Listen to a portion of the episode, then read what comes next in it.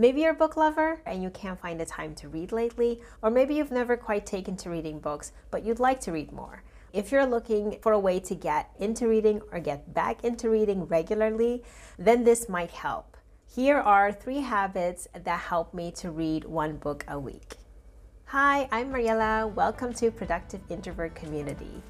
I support introverted solopreneurs in developing healthy habits so that they have the energy to work on their goals without daily routines that feel forced or that only last two weeks.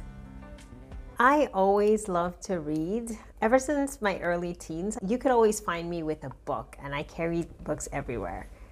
You could always find me with a book. I would carry a book to read in public transport on my commutes to and from work when I used to still work in an office. But you know, then life got busier. I started a business, I started a family, and reading got put on the back burner. But I missed it. Lots of people I talk to, especially my introverted friends, are book lovers. It's one of the activities that recharges a lot of introverts, and it helps them to feel inspired. There's even a popular phrase out there that most millionaires and billionaires read between fifty and seventy books a year. Whether that is something that inspires you in itself or not, there's plenty to say about the benefits of reading, right? If you're interested in any topic, there's probably a book written about it.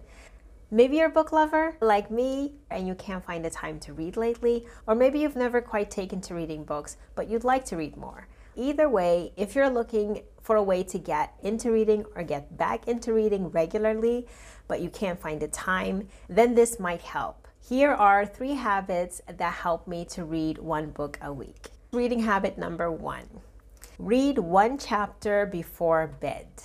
I started this habit when our son was a baby. He was about nine months old and the COVID nineteen lockdowns had just started. So we weren't allowed to leave our homes, but I was juggling baby, my old job that I was still working part-time at the time, and starting up my coaching business. I already had a huge reading list. You know, being a book lover, there's always books uh, that I'm adding to my reading list. And at that time, more books were coming onto the list around, you know, business topics or topics around habits and time management that I wanted to learn more about. But, you know, juggling all these different things, I didn't really have a lot of time uh, to actually sit and read for long periods of time like I used to. So I thought, what would be the easiest thing I could do to start reading uh, in just a little spare time that I had? Reading one single chapter before going to bed turned out to be a great way to be more consistent with reading among that busy schedule. So you can make this habit super easy by leaving a book on the bedside table or even on your pillow if you forget to, to actually pick up the book when you're going to bed. And uh, use a bookmark or anything. I, I actually often use one square of a piece of toilet paper to mark where I've last read. Uh, or things like receipts, anything that I have lying around, just to mark the page. Don't overdo it either, and really stick with one or two short chapters, because getting sucked in and reading for another three hours and then going to bed late, waking up tired, that kind of defeats the purpose, and that can ultimately break down the consistency aspect of the reading habit that you're trying to create. So if you have a hard time putting down the book, then a little trick that I use is to tell yourself that you're th- going to think about what you've read instead of continuing reading on. And this is actually super helpful, because not only does this help you to turn this more into a pr- practice around reading consistently, and it takes the, the emphasis off actually finishing the book, it also helps you to consolidate the information better and making connections with information that you already have uh, or experience that you have or ideas that you're working on. Reading habit number two, reading two books at the same time. So this habit was basically born out of laziness. I didn't want to get the book that I was reading from another area of the house. My baby was sleeping upstairs and I was too lazy to go up and I didn't want to wake him. So I had about one hour to relax before he would be up from his nap. So I just wanted to, you know, get something really quickly that I could just make the most of that hour. And I decided to just pick another book off my bookshelf here in this in this living space and started reading that one. That little act of laziness turned into a golden habit for me. And from then on, I just kept one book upstairs on my nightstand to read before bed. And I kept the book downstairs to read during my baby's nap time. Reading books on different topics at the same time can also give you different angles to an idea that you're working on and help to make different connections, find other sparks of inspiration that you otherwise wouldn't have. My personal limit is three books before I get all jumbled up and I lose track of the storylines. So I usually go with two. But if you're able to hold space for more books at a time, then, you know, give this a try. Who knows? It might be a golden tip for you as well.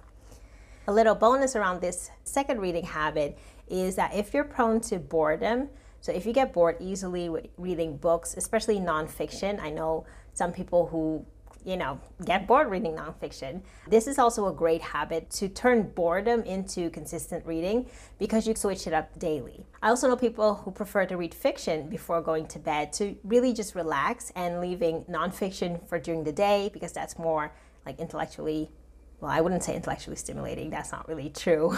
Fiction can be very intellectually stimulating, um, but like more um, intense reading. So some people prefer to do nonfiction during the day and then fiction by the nightstand to relax and help them drift off to sleep. So try out a different combination, see what might work for you.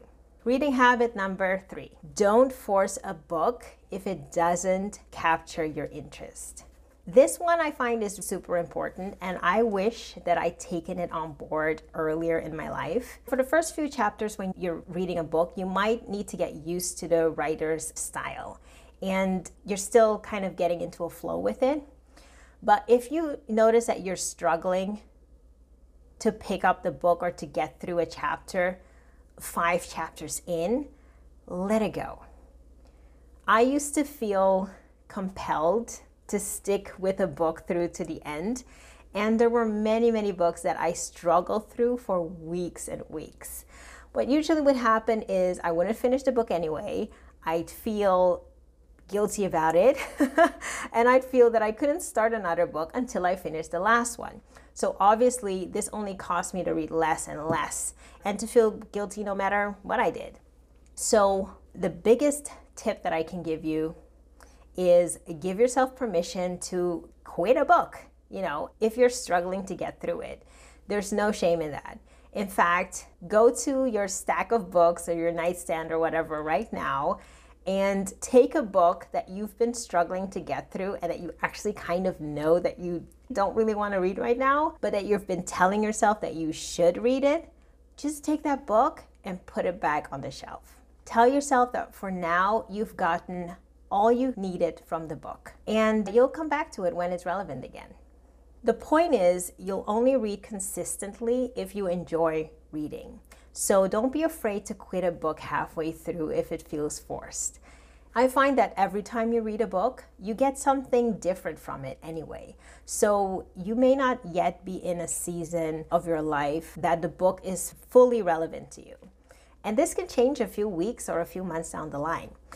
You can always come back to a book when it becomes relevant again or when it captures your attention again. For now, pick another book and just be inspired. And I have one bonus tip for you. Try a different format, especially if the topic of a book does interest you, but you're struggling to get through a book. Maybe the written format isn't the right fit for you right now. Between my business and my family, I have uh, much less time to actually sit down and read. I still read a lot, but these days I actually listen more than I read. I listen to podcasts or audiobooks when I'm cleaning or cooking. For me, that's a great combination, and I can get a lot of information um, that way. So if you would really like to read a book, but you notice you're just not getting through it, try the audio version or use the search function in ebooks if you're trying to get some specific information. Starting in a place like YouTube, for example, for background videos, or book summary apps like Blinkist, those are also great ways to check if a book actually covers what you're interested in and if it's worth your time to read it right now. It could also be a great way to brush up on vocabulary or basic concepts. For example, if you're unfamiliar with a topic, if you're going into a new area, and you can do that first before you jump into a content-heavy book on the same topic. So those are three habits that helped me to start reading again at a time in my life when there was a lot going on with a new baby, and doing these three things actually helped me to read a book a week despite having that busy schedule. What habits do you have that help you to read more books? Share one with us in the comments. It might be helpful to other people watching or listening to this. If you found this helpful, please share it with a friend. Maybe this could be helpful for them. Thank you for spending this time with me today. Your attention really is your most valuable resource, and I appreciate you sharing it with me today. See you next week. Thank you for listening to the Productive Introvert Community Podcast. If you're an introverted entrepreneur and you're ready to thrive in your own way, then connect with me on thefrankermessage dot com slash contact. Those are also great ways to check if the book is actually covering what you're interested in. If a book is actually covering what you're interested in, I can't even speak. Why did I make this tongue twister? Between my business,